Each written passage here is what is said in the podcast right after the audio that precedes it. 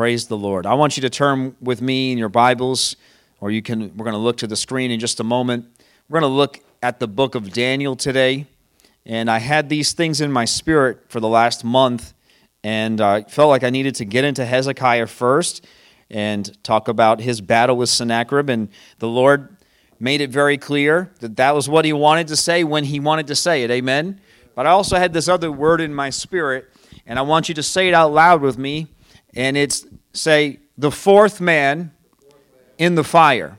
I had this other word in my spirit, and these things were, they've been in my spirit because these are the things that God is saying in this season. There are seasons in God, aren't there? Praise the Lord.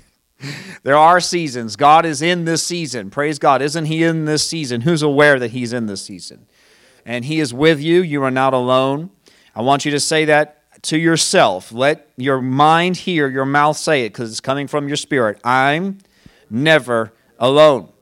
No matter where you are, in time or space, God is with you. And that's what this story is about. I want you to look with me to the book of Daniel, chapter 1. We just thank you, Lord. This is your word, and you just bring your word, Lord. I pray you speak, you preach your word that you pen down. In Jesus' name, amen.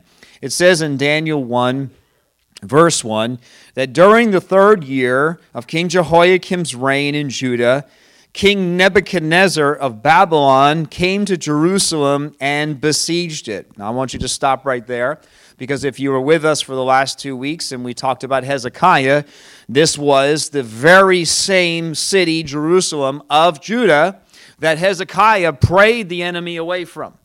But about 113 ish years uh, later, it was finally subdued, not by the Assyrian kingdom, but Babylon defeated Assyria, and then, like uh, forces have done since the beginning of time, they go out and they conquer. And the Lord's grace had come off of Israel and Judah because they refused to repent. Hezekiah repented, and then they went back into a big season of no repentance again.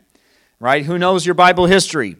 So finally, here comes Babylon, and he takes them. The Bible says, verse 2 the Lord gave him victory. I want you to say that out loud because you need to hear that. The Lord allowed it. Everybody say, The Lord allowed it. Now, this was not a pretty scene, and I'm not going to make a big deal about that, but when Babylon came in and, and took over Jerusalem, I don't understand it. I don't understand how these things can happen, but I just put these these are the times I take these thoughts and feelings about things I don't who has times you don't understand. Right everybody, I've said it many times, right? Nobody knows who God is. Nobody prays to God. God's just a swear word, right? Everybody knows his name. They know how to use his name, but it's not in prayer, is it? All right. but then all of a sudden when when things go bad and they're wrong, suddenly God exists and he did this right?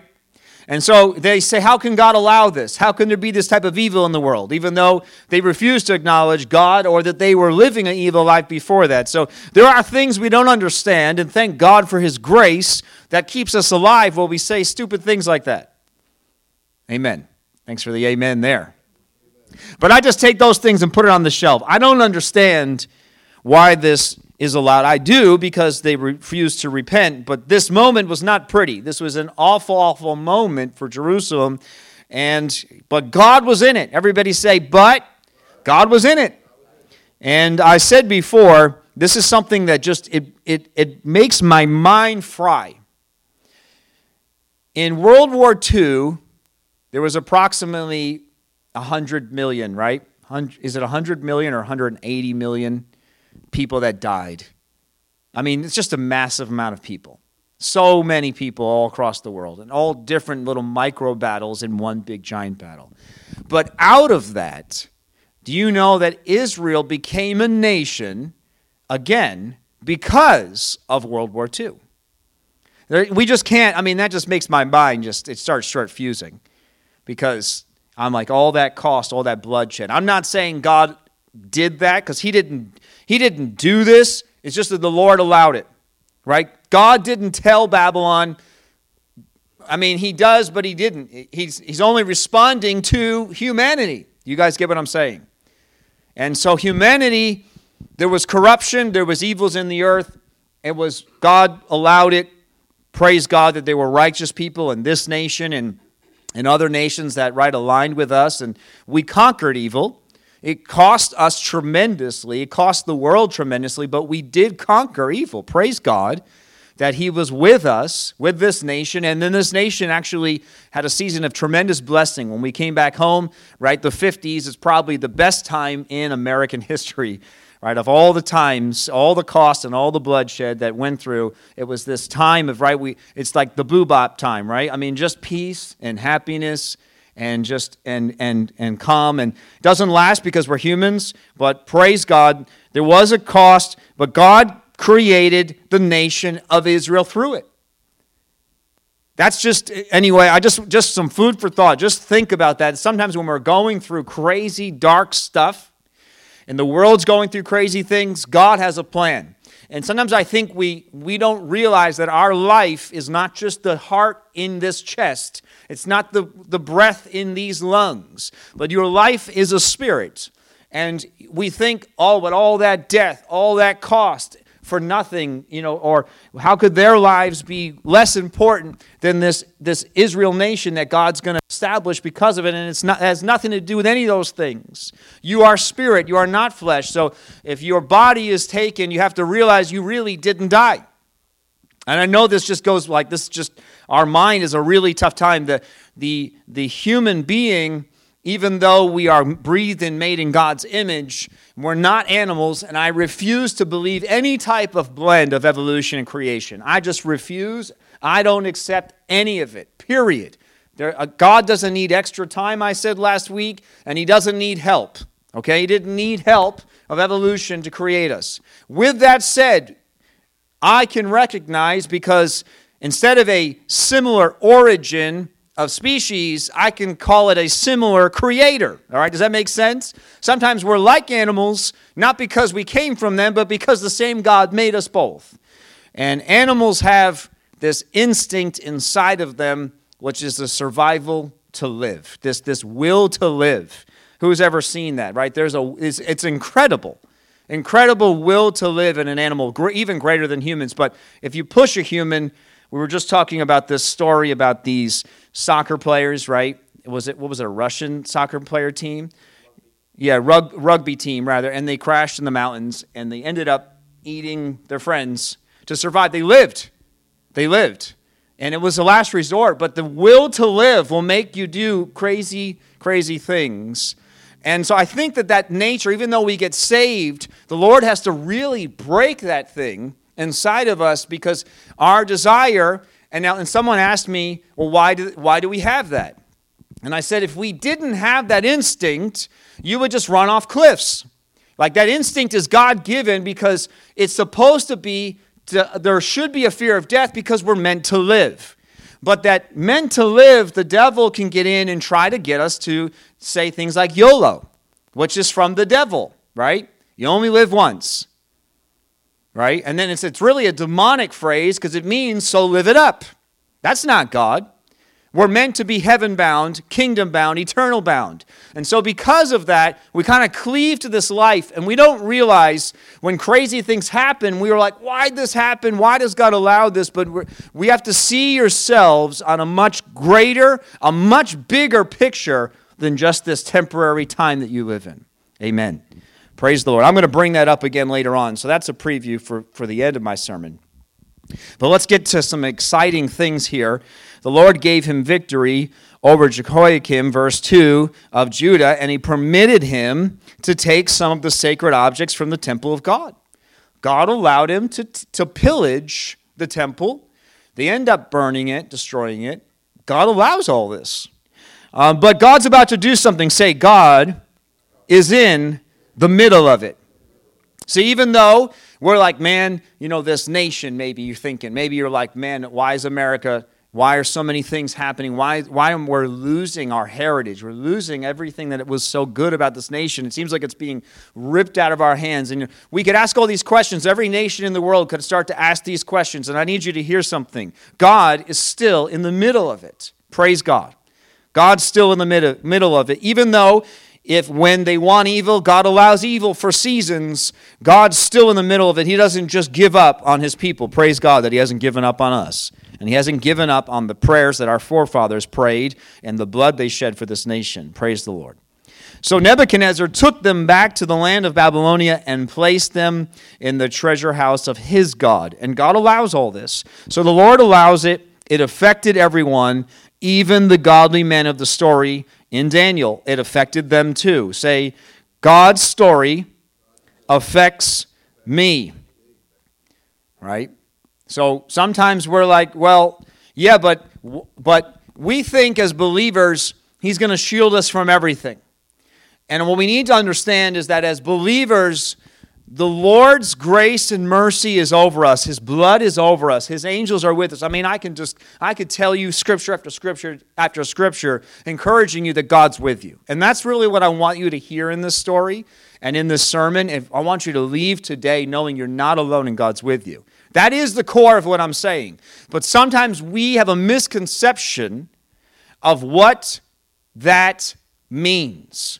That means we think that we're going to float around, right? We're just going to just float right above the ground. We're never going to touch the ground, that nothing ever is going to happen. And then when anything happens outside of what we think is okay, what we think is okay, suddenly we think, man, I missed it. This is the devil.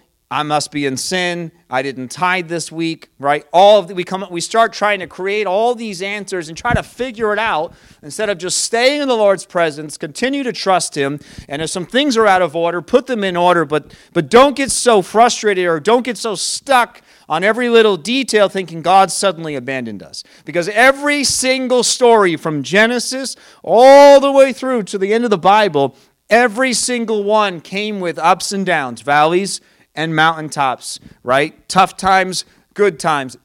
And we should be used to those things. Not that we're, we're okay when they come in every single way. We're not just like, okay, bring it on. I love this. But that we're like, okay, God, I trusted you before. I'm going to trust you now. You must be up to something I don't, I'm not aware of. Praise the Lord. Let me leave that there and keep moving here. Uh, there's a national story that God's always doing, and an international story that God is always working. Always the book of Revelation does have to be fulfilled. At some point, every nation will join together in one world of some sort. I don't I'm not here to give you a revelation teaching or lesson. It's not to show you the timelines of Revelation. I just want you to realize that at some point Christianity will be illegal. That's coming. That's the Bible. You will eventually be sought out no matter what nation you're in. Maybe there's going to be safe havens, I don't know. But there this time these things have to happen. So you have to realize you are on an international and a, and we live in this nation, so a national story. So you're in this thing, and sometimes you're pointing your finger at God, like, well, God, why are you allowing this in this time? And I think we're asking kind of a, too much of a micro question. We need to ask a much bigger question. Okay, God, this might not be about me. You're not in the Truman Show. Every single thing is not about you. And yet, God cares about every detail in your life. Let me hear, I need to say that again because now you guys need to pay attention. God cares about every detail in your life. Just because every detail is not about you, God cares about every detail. He has your hairs numbered on your head. All right, if He's got the hairs of your head numbered, and, and they're getting less for me, I just realized. I mean, I've already known it, but I'm realizing less and less. His number, the numbers change. Which number does God write down? Does He write down the end of your life or the beginning of your life? I think it equals out because you actually gain hair like on your back, right? So, so maybe it equals out. But the Lord cares about every detail. That's the point I want you to hear. He cares about every detail, but not every detail that's going on around you is about you. And so we're in this thing. You're in this cursed existence, but God is working it all together for a grand plan for Jesus to come riding in on that white horse one day. And that ha- there's a lot of things that have to set up and you just happen to be in existence at the time of those things, whatever time that is. If you live during the dark ages, it, your personal relationship with the Lord could be just as fiery as ours can be, and it doesn't matter what time you're in. We can love Him, we can know Him, we can explore His Word. They did, we did, and we can build the church and love our families and, and save the people in our lives around us. That's the same call no matter what time. But historically, nationally, internationally, things would have looked different in the world. And you couldn't judge God by what he was doing in that micro time for what he was going to do. Who, who knew that just, just a short time later, they were going to break free, right, from their flat earth theories and fall off the earth theories, and they were going to go explore the whole earth, and God was going to use that to, to send the gospel into every nation in the world. Praise God. Praise the Lord. So we need to think a lot bigger. Everybody say it's time to think bigger. Usually, when people say that, it's about you getting rich. It's nothing to do with you, it's all to do with God. Praise the Lord. So, verse 3 says Then the king uh, ordered Ashpenaz, uh, the chief of staff, to bring to the palace some of the young men of Judah's royal family. You know, God knows what he's doing. I wonder, did, did, the, did Nebuchadnezzar know? That who this royal family was? I don't think so. I don't think the devil knew. Jesus is about to come from Judah. Praise the Lord. Nebuchadnezzar doesn't know that, but God knows it. And God took the royal line and preserved it. Praise the Lord. Isn't that amazing? Isn't that crazy? Now, all kinds of people, all kinds of families didn't make it. And we could say, well, God, how can you do that? How can you preserve them and all these others didn't make it? And that's where we just have to take these things and we just put them on the shelf. Things I'm just I'm I'm posing some harsh some some hard realities to comprehend on purpose so that we get used to not trying to figure every little thing out. Put it on the shelf and say, God, you're God. You know what you're doing. You have you gave me life. You're Lord over my life. Lead me I don't know what that means. I don't know where it's going to take me. I just want to honor you with every breath I have. Isn't that amazing? That we can just do that. So it says that he took them as captives, and he says, but he says, select only. So he had his own motives. God had his motives. Isn't this funny? The enemy has his motives. God has his motives. God wanted who he wanted in position, but the enemy said, select strong. So he looked in the natural. He said, select strong. I want healthy. Make sure they're good looking young men, he said. Make sure they are well versed in every branch of learning and they're gifted with knowledge and judgment and suited to serve in the royal palace. Train these young men in the language and literature of Babylon. So I want you to find these gifted men, and then I want you to fill them with information, with learning, with our language. I want you to use what they have, and I want you to put our stuff in them. Then it says, the chief of staff renamed them with these Babylonian names, and you're going to know these names Daniel, and then it says Shadrach, Meshach, and Abednego. Who knows your names? Come on, if you even if you went to Sunday school once in your life, you probably heard Shadrach, Meshach, and Abednego, and all kinds of VeggieTale funny names for them. It says God gave them, verse 17, He gave, oh, wow, I need to read this again. Verse 17 says, God gave. I want you to say that out loud. God gave. Now, historically, nationally, your nation just come under just came under siege by the enemy. Who can identify? Who feels like this nation's been taken over by an enemy? You just you sometimes we're looking at the things that are happening and they're doing and it's like I'm just I'm I literally feel like we've been besieged. This is not the America my forefathers paid a price for. And we're not gone. Praise God. He has not abandoned us. But I still feel like, and he's preserved many, but I still feel like we are besieged. And yet, my word says that even though the enemy had a plan, that God placed, God gave these young men an unusual aptitude for understanding. Now, do you think you could you can you can think however you want? Let me just ask you to ask yourself, did God give them these things suddenly? Did they suddenly go, I have wisdom and understanding because now they were picked? Or were they born that way? You think that God just birthed them this way? This is just who they are? Or do you think suddenly that they, you know, just God just pops, you know, touches all their heads, boom, boom, boom, boom, and now they've suddenly got wisdom and understanding? There's no right answer here. Uh, but I think this, so whenever it's my opinion, I'll tell you my opinion. I think they were born that way. I think God knew ahead of time what was going to happen in your time. Come on, God knew ahead of time what was going to happen in your time. God knew what was going to happen in your life. God knew who was going to betray you, who was going to hurt you. God knew who was going to be president. God knew who wasn't going to be president. God knew what was going to happen in your life before you were born. And so God had you birthed with certain gifts and abilities. And see, I don't think it's just some people. I think just that some people actually activate it. I think that we all have gifts and abilities, and yet some use it to become a basketball star, and that's fine. God's not offended that they're playing the sport. It's just that they take all the glory for themselves, take all the riches of it for themselves, and then that's who they are. That's their identity. And then you see others who have been given those platforms use it as God ordained them to do, which was for Him and to bring God glory. Amen. And so God gave each of you, I need you to hear this, you are in a worldly system. We are in this world. If you have breath in your lungs, you're in this world.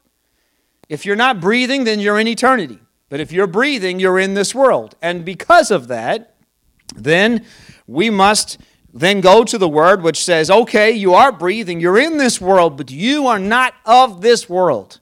This is not who you are. And we have to realize that God gave us gifts and abilities just as He gave them.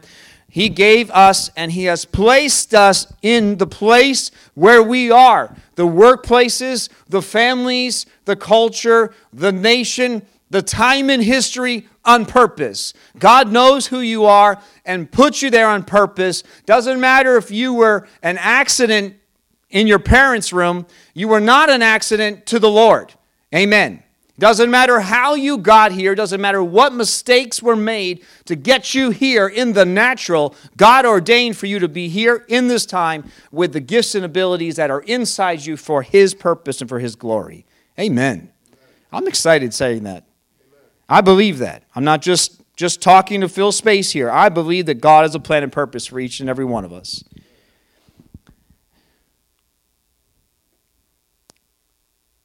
I'll just make a quick side note because this is important. Sometimes God rescues us, though, I will say, from a particular job or place in your life. So let me just say this Sometimes people try to figure out what your gifts and abilities are by taking an exam on Facebook. Right? That doesn't work. Okay?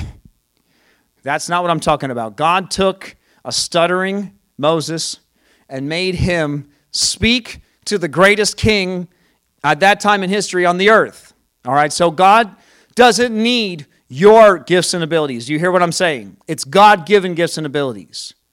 So if you owned a strip club, God's probably going to change your occupation when you get saved. But maybe you had the ability to gather people together, right? And so God will use what's in you, but don't think just because whatever the position is that, okay, God's got me in this exact place right now. Those are all stepping stones. Those were all things that God used for you to, to, for your eyes to be open and gives you a testimony. All right, so I need to just make that note. All right, that's a very, very important note that just because the gifts and abilities are in you, don't think that it's you. You don't even know. There was no way that they would know that their wisdom and understanding was going to be used in the way it was used. There's no way they could have ever, ever anticipated and planned for and taken exams for Nebuchadnezzar to come and take them and place them in the highest positions, as we're about to see. Amen. So you just need to just be the person that God has made you to be, and you let God place you where He wants you.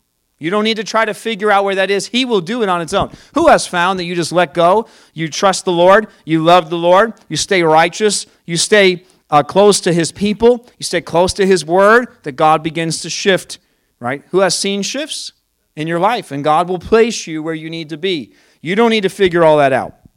Amen. I just needed to, that was an important note. I was going to breeze past it for time, and I feel like I needed to stop and make that point. So it says in verse 18 when the training period ordered by the king was completed, the chief of staff brought all the young men to Nebuchadnezzar, and the king talked with them, and no one impressed him as much as Daniel and Shadrach, Meshach, and Abednego. So they entered the royal service. Verse 20 says, Whenever the king consulted them in any matter, matter requiring wisdom and balanced judgment, he found them ten times more capable than any of the magicians and enchanters in his entire kingdom. God didn't place you where you are in your jobs, your social circles, even your families to have opinions. God put you where you are to bring wisdom into the situation, into conversation. God puts you there. As believers, we should be better than everyone else around us. Now, when people used to say that, it was like this pride thing. There's no pride in it, but we should be diligent, we should work hard, and we should stand out as those that excel and not those that complain or are lazy or etc. Right? We should be diligent and we should be the best at whatever that thing is that we do now. Like I said, unless the reason I use such an extreme example like a strip club because I need I'm trying to shock you to really get, you know, there is darkness and there is light. All right, sometimes the Lord's going to rescue you from certain positions. Sometimes it's not so clear. I've heard of doctors becoming missionaries. It's not always as clear, but sometimes it's clear. If you once you start searching out the Lord, you're going to find out, wow, I, am going to have to make some major changes, and you're going to have to make them. All right, the Lord's not necessarily going to just place you in a pastor's role from that place, but you know, I got to quit this job, I got to sell this thing, I'm going to make some changes. All right, so sometimes you're going to have to just make some changes, and then the Lord will direct you from there. Does that make sense? Sometimes you're going to realize quickly, you start searching, searching the Lord. I got, I have to make these changes. So I, I need to say that, but but what you do, the place you're in, the position you're in, the jobs you're in, you should stand out as somebody special. Always. We're going to float below the radar as far as their culture goes, right? As far as their, their belief systems, because that's not, that's not happening yet. We don't, they don't voice their opinion until the time is right, and we're going to look at that in a moment.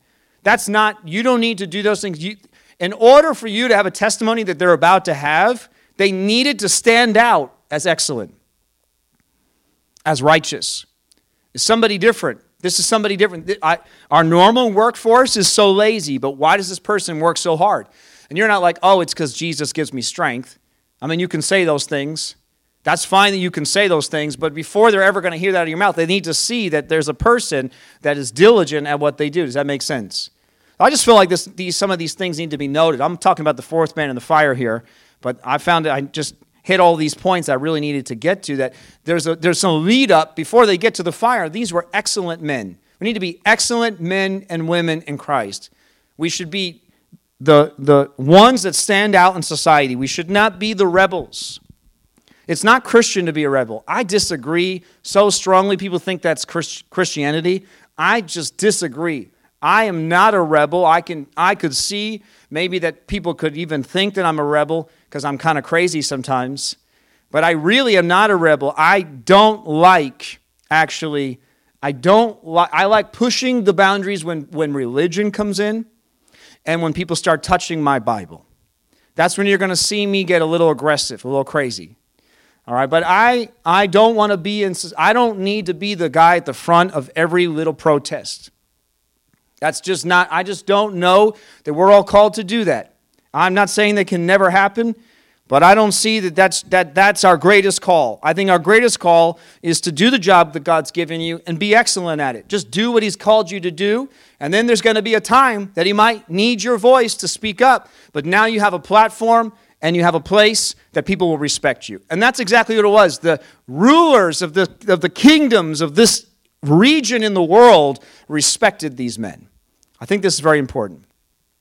So it says in Daniel chapter 2, verse 49, that at Daniel's request, because, because Daniel was, was kind of the number one guy in this group, he requests that Shadrach, Meshach, and Abednego be in charge of all the affairs of the province of Babylon.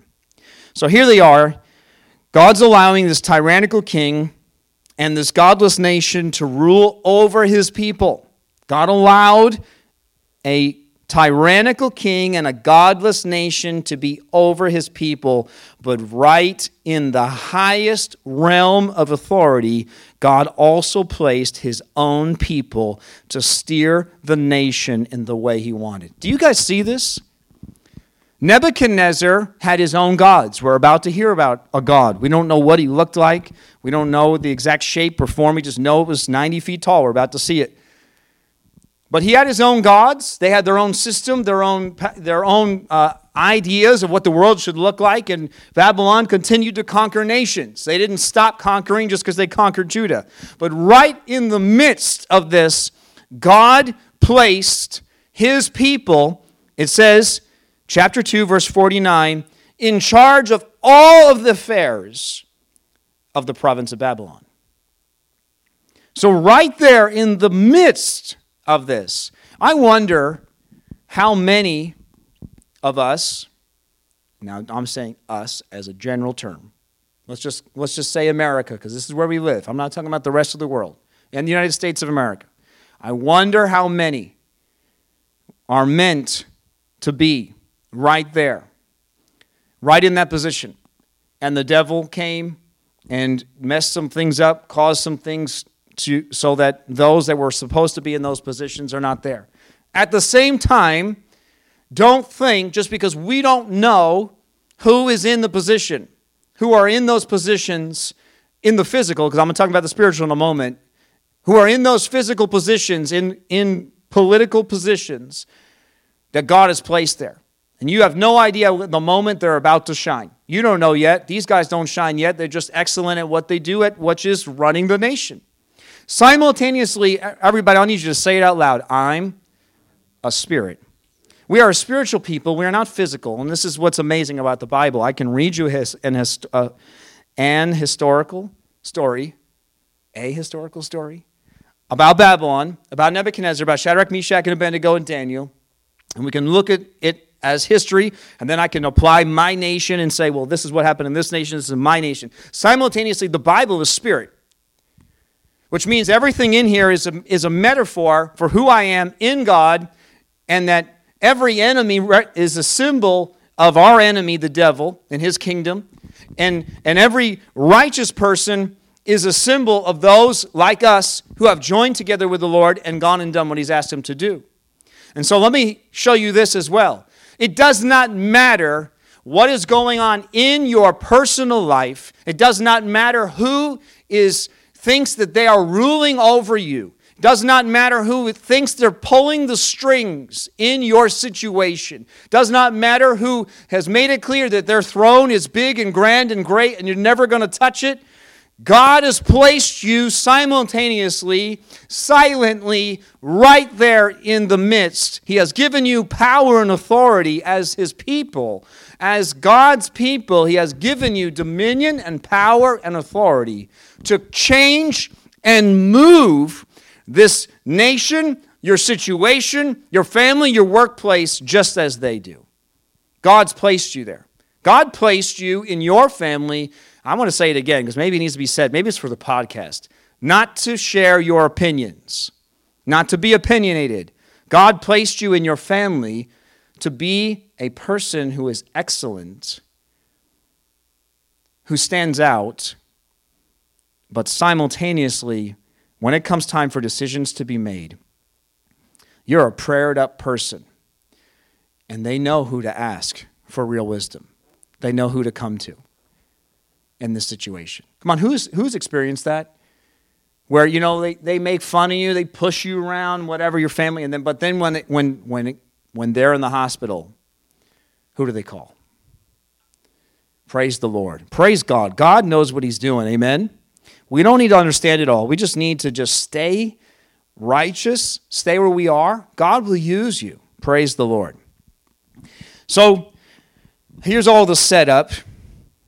because the finality of the story is, is, is pretty quick. I don't, really, I don't really need to make a big deal about it. I'm going to make some statements, but we don't need to spend the entire sermon. I feel like the setup was more important. Here they are, and and the, and all the setup is there. This is the position, is the place. But then suddenly something happens in Daniel chapter three. Nebuchadnezzar sets up this statue. It's 90 feet tall, 9 feet wide, and it's on the plain of Dura. This is in chapter 3. And it says, then he says in verse 4 all the, lang- all the nations, all the races, all the languages, when you hear the sound of the instruments, I want you to bow to the ground and you're going to worship this statue. And verse 6 says, And anyone who refuses to obey will immediately be thrown into a blazing furnace. Now, this is very interesting because Babylon literally means, in Hebrew, the word Babylon means confusion by mixture. Now, this is very interesting because Babylon, and it comes because Babylon was a multicultural and a multi religion center. You could come into this was a time in history where they were okay with you being a Hebrew and okay with you being another as long as you also bowed to their God. Wow. Does that sound familiar, anybody? It's okay if you're a believer. I don't care that you believe in Jesus, but you also have to agree with evolution. So we got to then we, then Christians are like, oh, scrambling around to try to create like these other like fake stories. Like, oh no, we're okay. We we believe you guys they try, they, people feel like they need to do that to reach the person in the scientific community instead of just telling them that what they believe is fake and telling them the truth. And so they make compromise. And the same thing happens in spiritual ways. We're just like you, right? That bumper sticker, right? I'm just a sinner like you, but I've been saved by grace. And as I said just recently, I'm not going to make a big deal about that again. It's true. Praise God. I was a sinner. I was saved by grace. But you should say, I was a sinner. I am not a sinner, and you are not a sinner. I was a sinner, saved by grace. That old person, that man is dead, right? Praise God. I don't have any memories of that person, and neither does the Lord. Thank you, Lord, that He says, I don't remember your sins anymore. We are not sinners saved by grace. We were sinners saved by grace. And so they, they make these compromises, though, to try to like make the world feel like we're all the same. And then what happens is, why would the world ever need what you have if we're the same? And so that's the plan of the enemy is just to mix it together. You know this is coming. That's why Babylon shows up again in Revelation. Isn't that funny? Here we are in Babylon. We're going to see it again in Revelation. And we know as believers, I don't quite know what it's going to look like, but there's going to be a one world religion. Who knows that term? One world religion.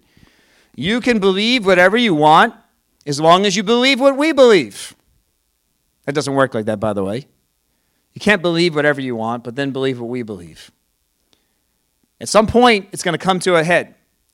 Obviously, so far, they stood out as men who had, didn't have this particular uh, they didn't have a struggle being leaders nationally, but now spiritually, it's time to take a stand. So it says in verse 12, it says, uh, it says, but there are some believers. Come on, let's put ourselves in there. There's some believers that don't agree with what we say is right. They're not bowing to your gods. They refuse to serve your gods. They don't worship what you've set up. And verse 13 says, Then Nebuchadnezzar flew into a rage, and he ordered that Shadrach, Meshach, and Abednego be brought before him. And when they were brought in, it says that he says to them, He says, You refuse to, to serve my gods. I'm going to give you another chance. But if you, ref- if you refuse, I'm going to throw you right into the, to the fire. And who can rescue you from my power? Verse 15. This is the moment where it becomes time to stand up. I, I don't have the I don't have the exact scenario in your life. I don't know what it looks like, but I don't believe, as I started to say during throughout this sermon, that we are meant to make a big stink all the time. I don't think that as Christians we're meant to be loudmouths that are constantly trying to fight for all of our Christian rights. I don't. I think that we are supposed to be in the positions God's placed us, and there are moments in time, who has seen them, where it was much better just to be quiet and be respected. And then there are moments in time where suddenly, just like a snake, you know the, the symbol, right? That you ever seen that military symbol? We used to have it. It's the don't tread on me. Because a snake is docile and calm. And it's basically, listen, I'm not going to bite you, but if you step on me, I'm going to come at you with so much force that you're not going to know what hit you. And I believe that's how the Lord has his believers. We're not really meant to be striking and fighting. It doesn't do anything, right? We've said it before. The guy standing on the corners with signs, do you think that people are like, you know, that's a good idea? I should repent of my sins. Maybe that's one of the sparks they needed. I don't know. Maybe that guy's called by the Lord. I don't know. But I don't think that many people have gotten saved that way. But I do think in your family, when somebody comes to you and says, You always have peace, and I'm going through a tough time, what is it? Now I'm ready. And there's a moment in time where the Lord has you coiled and ready to strike. In the same way with life.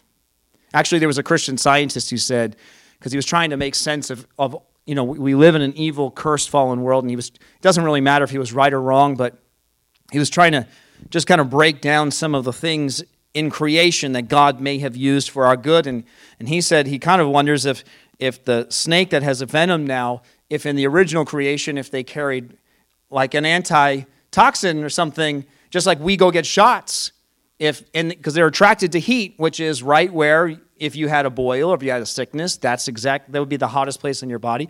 Just an interesting thought that maybe the snake was God originally designed it to come and give you some medicine. Doesn't matter if it's right or wrong, but I just thought, wow, that's kind of an interesting thought. And so the Lord has us posed and positioned.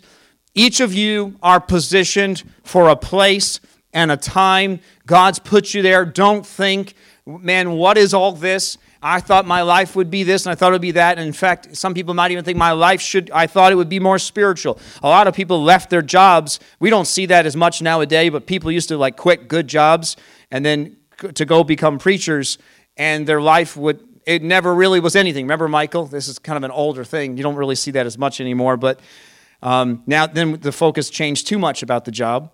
But the Lord put you in that. Maybe the Lord had you have that job and be a pastor at the same time. Wow, imagine such a thing. Maybe just be a pastor on the job and in your free time that you think you had, but it's not really free time. It's not your time, but you thought that was your time.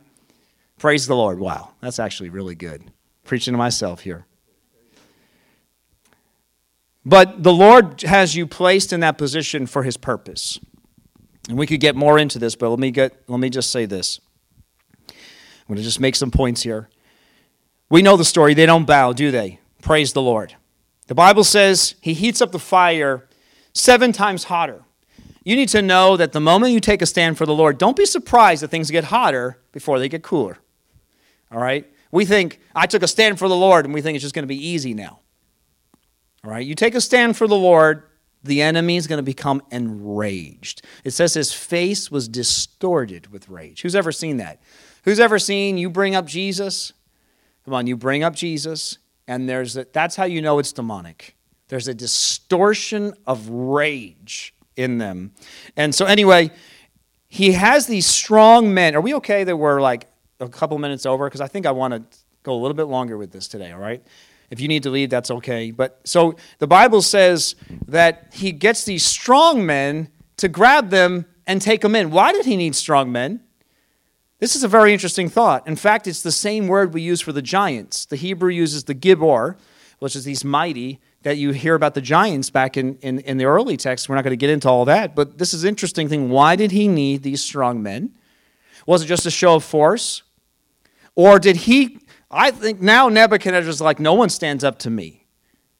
And this was him actually showing that he, you know, why did an entire army come and take Jesus? Jesus makes a note of that. Why'd you send all these men just to take me? I, I, you do you need all these men? I think it's a thing that the enemy is afraid of you, tries to pretend like he's got the fire heated and like he's going to win, but he kind of is not sure what's going to happen in this situation because he doesn't know everything like God, but he can see there's something to these men. The enemy can see there's something to you. Doesn't know who, who you know, quite that you are in God's eyes and what your plan and purpose is. Doesn't Nebuchadnezzar doesn't know what's going to happen, but he knows. All right, these guys are standing up to me. There's something happening here. So he puts them in the fire, and the strong men are burned up. Praise the Lord. Here we, we're going to start to get to some exciting things now. Come on. Praise God. You make a stand. It's going to get hotter, but keep standing. Ephesians 6 says what? It says, come on, we all know it. The older translations, they say, it's actually just a play on words. It doesn't really say this because there's a period in between, but it's an amazing English play on words. It says, when you've done all to stand, then stand. Right? After doing all to stand, then stand. It's two separate thoughts, two separate sentences, but it's amazing. You put that little piece together. Amen. Praise God. It's the point that the Lord has made clear to us. I've done all that you can to stand, and now guess what? You got no other choice. Now it's time to stand. You're here. This is the position that that it, you got yourself in because I put these. It's my I my doing. I put these gifts and abilities into you, and and you were dumb enough to be excellent with them. Come on, praise God. You get what I'm saying?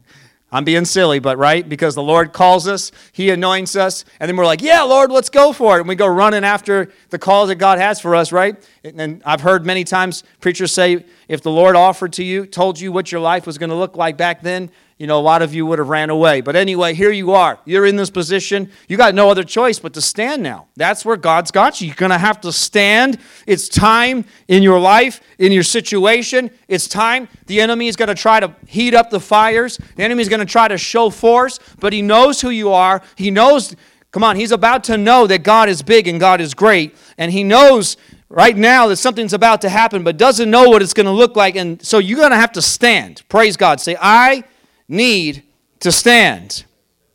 So they stand, and the Bible says that he tosses them into the fire.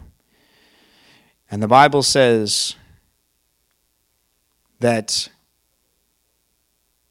Nebuchadnezzar, verse 24, suddenly, everybody say suddenly. Suddenly, Nebuchadnezzar jumps up in amazement and exclaims to his advisors, Come on, guys, this is amazing. Didn't we tie up three men and throw them into the furnace? Praise the Lord. Yes, your majesty, we certainly did, they replied. Look, Nebuchadnezzar shouted, I see four men unbound walking around in the fire, comma, that just killed my mightiest men. They're just walking around in it. And the fourth looks like a God. Come on. Praise the Lord. Jesus is in the fire with you. Come on, I want you to say it out loud. Jesus is in my fire with me.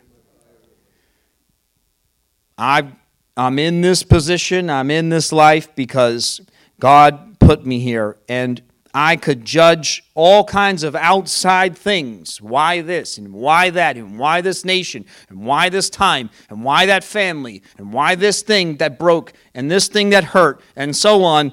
But instead, I'm going to just be strong in who I am, where I am, as a eunuch, by the way. And I'm just going to love the Lord God and be faithful to Him. And I'm going to let God use me. And guess what? God does when you do that. He's going to use you. Praise the Lord. And then it says, it says, he tells them, come out. They come out, it says, not even a hair of their head was singed, their clothing wasn't scorched. And then he says, they, they proclaim he sent his angel to rescue us. And it says, the king, it says, that they defied the king, verse 28 and they were willing to die rather than serve or worship any God except their own God. You know, sometimes we think, I'm not serving any other gods, but anytime you listen to a voice other than the Word of God, anytime you compromise, you have bowed down to other gods, and we need to be those that are not, we'd rather die than serve or bow down to any other ideology, thought, or person or principle, etc., that's outside of the Word of God. And then he says, I make a decree. He says, anybody who speaks a word against these guys, they will be torn limb from limb from limb. And, and he says, there's no other God who can rescue like this, and then he promotes them to even higher positions. God has a plan in your life, and at the very moment that God's about to do something miraculous in your life and promote you and use you for even more, you will be tried. At every level, in fact, I believe there is a fire in the level that you're at. We could get into this next week. We're probably going to talk about this the purifying fire of the Lord, because it's for His purpose so that He has a vessel that trust. They, they are nothing left to trust but God, because this, this is what they said. This is what's so amazing. Let's go back to their response now. All right, that's the story, but what was their response? The response was I have it here somewhere.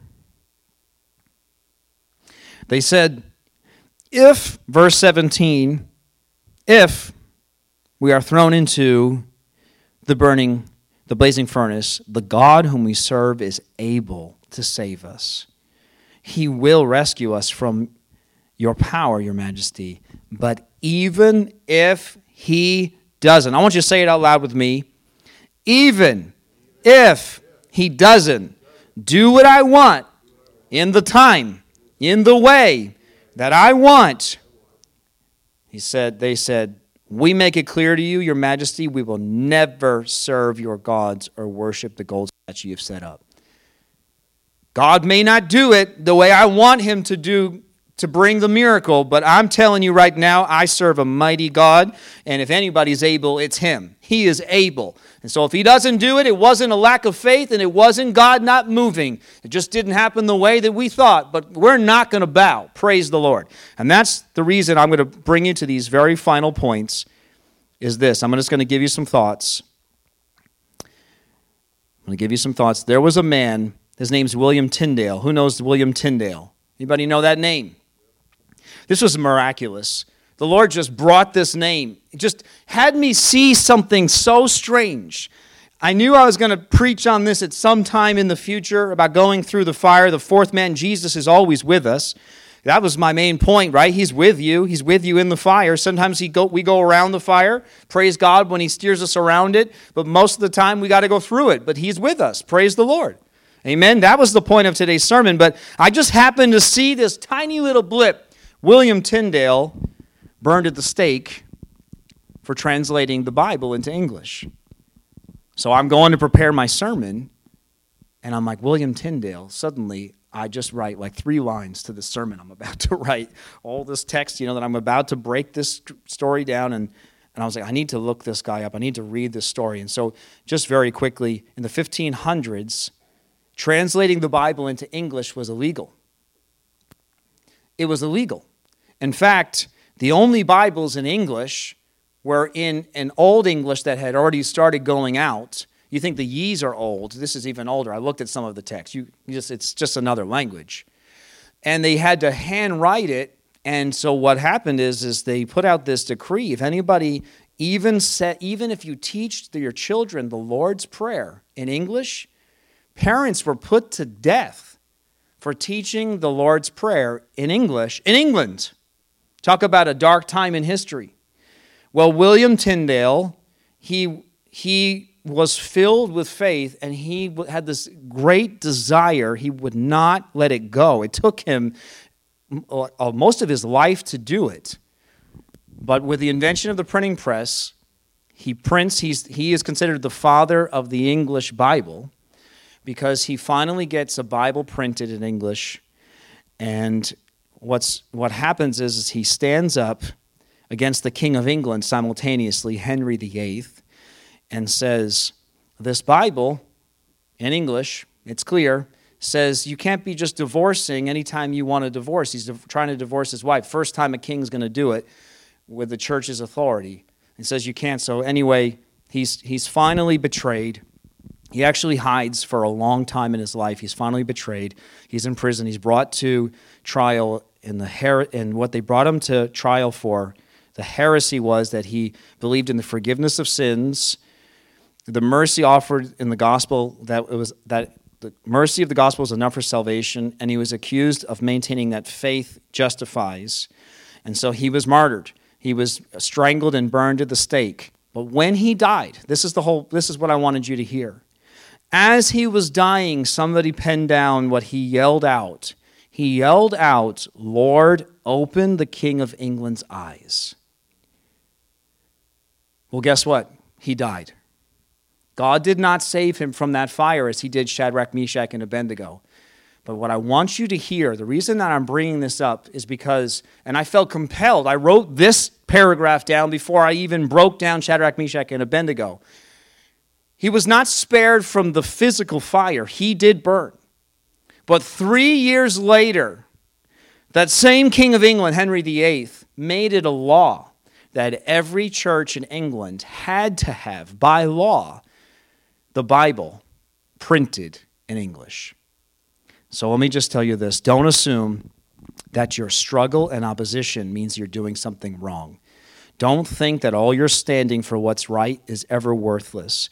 And I need you to hear this. Just like they stated, you need to be willing to die for what you believe. If the Lord saves you and gives you more time on the earth, so be it. But you need to be willing to die. That's they died before they went into the fires. You realize so did Jesus before he went to the cross. He already died. Once their will was, I'm going to stand, don't, you may not see the fruit in its fullness in your lifetime. You may not see the fruit of what your life did in this earth. But I promise you this that you will eat, first of all, the fruit of the tree of life at the very moment that you breathe your last. And whatever you do to bring the gospel into the lives of others is never wasted. It always, I want you to say this out loud with me. My life bringing the gospel into others always produces fruit. Praise God. Praise the Lord. Praise the Lord. Lord, we just thank you for this sermon. And I just thank you that you have anointed this word and you've placed it in our heart. I thank you, Lord. This is like gold today. This is a mighty, mighty word, a powerful word, Lord, that you've given and I thank you, Lord. It is life within us. I pray that this seed grows into a tree of life within us. In Jesus' name, amen. Bless you.